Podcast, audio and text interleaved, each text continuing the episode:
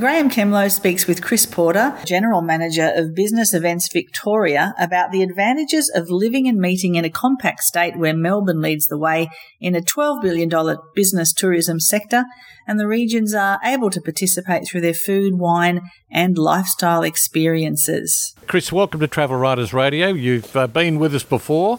Hey, Graham, how you going? Yeah, great, thanks, mate. Chris, Melbourne punches above its weight pretty much in the whole of the global meetings industry, which sometimes casts a bit of a shadow over Victoria, over the other things that are happening in the regions. But I've just come back from a visit to Geelong, uh, one of the important regions, and certainly things are happening out there. There's, there's no lack of activity. Oh, well and truly, and I think I think it is important though that uh, Melbourne does punch above its weight, and uh, we do get that global profile of you know Melbourne from a business events perspective is really important. But you're right. There's there's a lot going on out in our regions. There's uh, all lots of new hotels being built in in Geelong. There's a lot of new product that's come online over the last 12, 18 months, and a lot of that you know sort of been in the the haze or the shadow of um, COVID, really. So a lot of this new product has sort of come online or, or, or, come to being throughout COVID, and you know that has now given us real opportunity, I think, to really shine a spotlight on what there is to do in regional Victoria. If you just think about what sort of I've been aware of or what's come to us in the last 12 months, you know, there's places like Trawool Estate up in Seymour, the, the Good Shed up in Ballarat, and a range of other product that actually is now there and be ready to be used, and um, a good opportunity to get events out into regional areas. That's absolutely right. I mean, the Good Shed in Ballarat's a great example.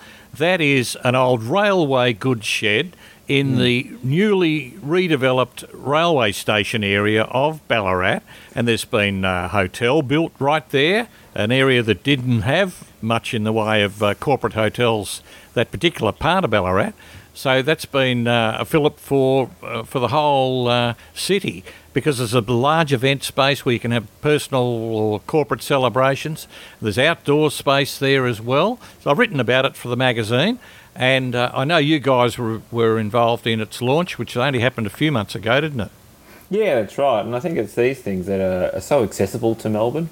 They're so easy to, to get to, and with the, the road networks and the rail networks that we do have, it is really a good opportunity to be able to get these people events out in. But from a Ballarat perspective, and a, venue like that, it's it's a it's a real game changer. It's you know there are some good product already in and around the, the, the destination, but having another reason to go to a place like Ballarat and uh, host an event at a, at a brand new property is um, exceptional. Hmm. Now, look, the truth is that most corporates, particularly who want to have a meeting, want to get their delegates, their team members, their staff out of town because if they try to do it in the City Hotel, the fear is they're going to lose them at lunchtime. They'll go back to the office. And uh, so, of course, they like the 60 to 90 minute uh, time frame to, to take them that far out of the city, which mm. virtually brings them into your territory uh, as soon as they hit the sort of 60 minute mark, doesn't it? Oh, well and truly, we've got venues that are within half an hour of, of Melbourne that we, we work really closely with. And that's the benefit that Victoria has as a competitive advantage over a lot of other regional destinations is how close the regions are to Melbourne. Yes. Within half an hour, you can be in the Yarra Valley. You can be, you know, on you know West Gippsland. You can be, you know, the top end of the Mornington Peninsula and places like that. And so you do have a wide variety of regions that are really close. I do I do agree with you though that um, you know getting them away from the distractions of, of Melbourne is a is a really good thing. Um, but you know, I always sort of say, you know, a, a, conference room is a is a conference room, and you know, it's four walls and it's chairs and it's a projector and things like that. But what actually drives, or what the benefit of actually hosting an event in regional is, what comes around it, what else you can do while you're there, and the natural environment, and get your teams and things thinking differently around what they should be doing. And you know, change of environment is better than a, um, or change scenery is better than uh, uh, just hosting it in what you're usually doing in the city or somewhere else that you're aware of. Yeah, absolutely. Could, couldn't agree more. Chris, um, what's business events worth from uh, the perspective of regional uh, Victoria? Yeah, it's it's it's a number that we we, we it floats around a little bit. Like mm. business events to Victoria in total are around the twelve billion dollar mark. Right. Um, there hasn't been a great amount of research done on the actual value of regional business events. So landing on an exact figure has always been a bit of a challenge. With the formation though of the um, uh, recent federal body, the Australian Business Events uh, Association, they are actually looking at doing a, uh, a new research project hopefully over the next um, 12 months, which will hopefully be able to allow us to be able to shine a bit more of a light on the value of the business events industry to regional okay. destinations. Mm. But and uh, go on. I was just going to say, but if Melbourne is arguably 90% of the business events activity, that still leaves the regions worth you know, more than yeah. a billion or two billion dollars, right? Exactly, exactly right. And, and you, a very good point there. And it's it's an under valued part of the visitor economy, I suppose. It's people, it's a bit of that unsexiness that people don't realise that the number of events that do occur, we we don't have large, we don't have super large venues, so we can't host events for you know five or business events for five to ten thousand people. So we just don't have the functionality where you can do something like that, like a MCEC does in, in Melbourne. Sure. But, you know, having a, a regular stream of events that occur in regional destinations on an ongoing basis, they add up. And as we know, the, the business event delegate they spend you know two or three times more than a than a leisure tourist, and you know generally they they revisit a destination once they've been there with their family. So the benefits are, are long um, are long searching as well. Right now, the elephant in the room, as far as uh, business events are concerned in regional Victoria, is the Geelong Convention Centre. When I was mm. down there, I wandered round. It's got a lovely hoarding around the outside, and yes, it is coming out of the ground, but I think I was looking mainly at foundations. Uh, it's due in 2026. It's going to be able to cater for a thousand people in a plenary setting. That's like a pillarless uh, hall, mm. rake theatre, whatever. Um, how many thousand persons meetings do you think uh, regional Victoria might hold, Chris? Well, it is a it is a it is a game changer. Really, we uh, we really haven't been able to attract these size or shape of events before because we just haven't had the uh, available space to do it. But there are function centres all the way up, you know, the Queensland coast that are this size of a venue and actually do attract um, business events of that size on a regular basis. The other uh, advantage or beauty that uh, the Geelong Convention Centre has is the access that it'll have through Avalon Airport, the access that it has out of Melbourne as well.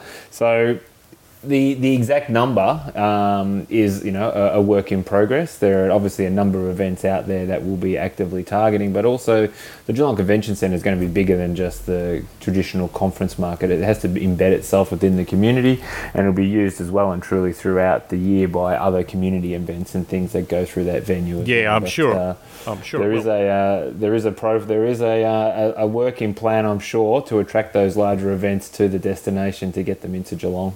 Yeah, no, there's, there's no question about that. I mean, things like the Avalon Air Show, uh, they wouldn't come and stay in Melbourne because uh, they can go straight to some wonderful accommodation or some side meetings, etc., uh, at the Geelong Convention Centre once it's open. Well and truly, and you know the number of hotels that are coming into Geelong or have just opened in Geelong or have been planned for Geelong over the next uh, couple of years is only going to mean that uh, you got the good accommodation stock that actually need that you need to have alongside those larger venues. Yeah. So, Chris, um, you're confident about the regional Victoria and the and the event space. Yeah, well and truly, it's been a. Um, we had a bit of a sugar hit coming out of um, uh, out of the COVID period. Everyone was getting back and running events again, or catching up back on events that they um, that they didn't have during that period. Um, there were some challenges that came al- along with that as well, with you know shorter lead times and uh, uh, venue availability and things, which made it somewhat challenging. But um, what we've sort of seen is that um, demand is definitely there. It has it has softened a little bit over the past quarter. Um, a little bit of the cost of living pressures are, are Yeah. coming through a little bit, I feel. But um, you know, we're we're we're a robust industry, and you know, people do like to get together and, and meet, and and with more people working from home, there is you know greater in purpose or greater intent to actually get teams together. Um, more so these days than probably what there was pre-COVID. So there's opportunities in that space as well. Right, that sounds great. Now, you're going to be represented at AIME, which is the industry's get together in February here in Melbourne. Um, you, ta you obviously have a number of your um, member representatives there from all around the state. Yeah, well and truly. Well, we partner with the Melbourne Convention Bureau at uh, at the event, and we have the um, the Melbourne Victoria stand, and we um, have a number of our partners joining us, and there's quite a few coming out of Geelong, which is great. Um, we've also, you know, the likes of Bendigo and Ballarat will be there, with Shepparton, Mornington Peninsula. RACV and things. So it's a really great collective approach because it is a, such a large international event and having that profile alongside Melbourne and working collectively as almost Team Victoria is really important to be able to shine a spotlight on on our regions alongside um, what is Melbourne. Right. So, if you're an executive assistant or a conference organiser who's been charged with having a meeting for your organisation, whether it's a corporate or an association, um, a good place to go would be AIME in February. You can catch up with the people from regional Victoria, uh, if and they'll be able to tell you what sort of opportunities there are for your size of group, your, your chosen distance from the city, or your orientation. You want the mountains, you want the beach, um, you want something the wine and the food We've got it all. you've you've really got a great uh, choice, and I guess Victoria is a small, compact state, so you really the world's at your feet.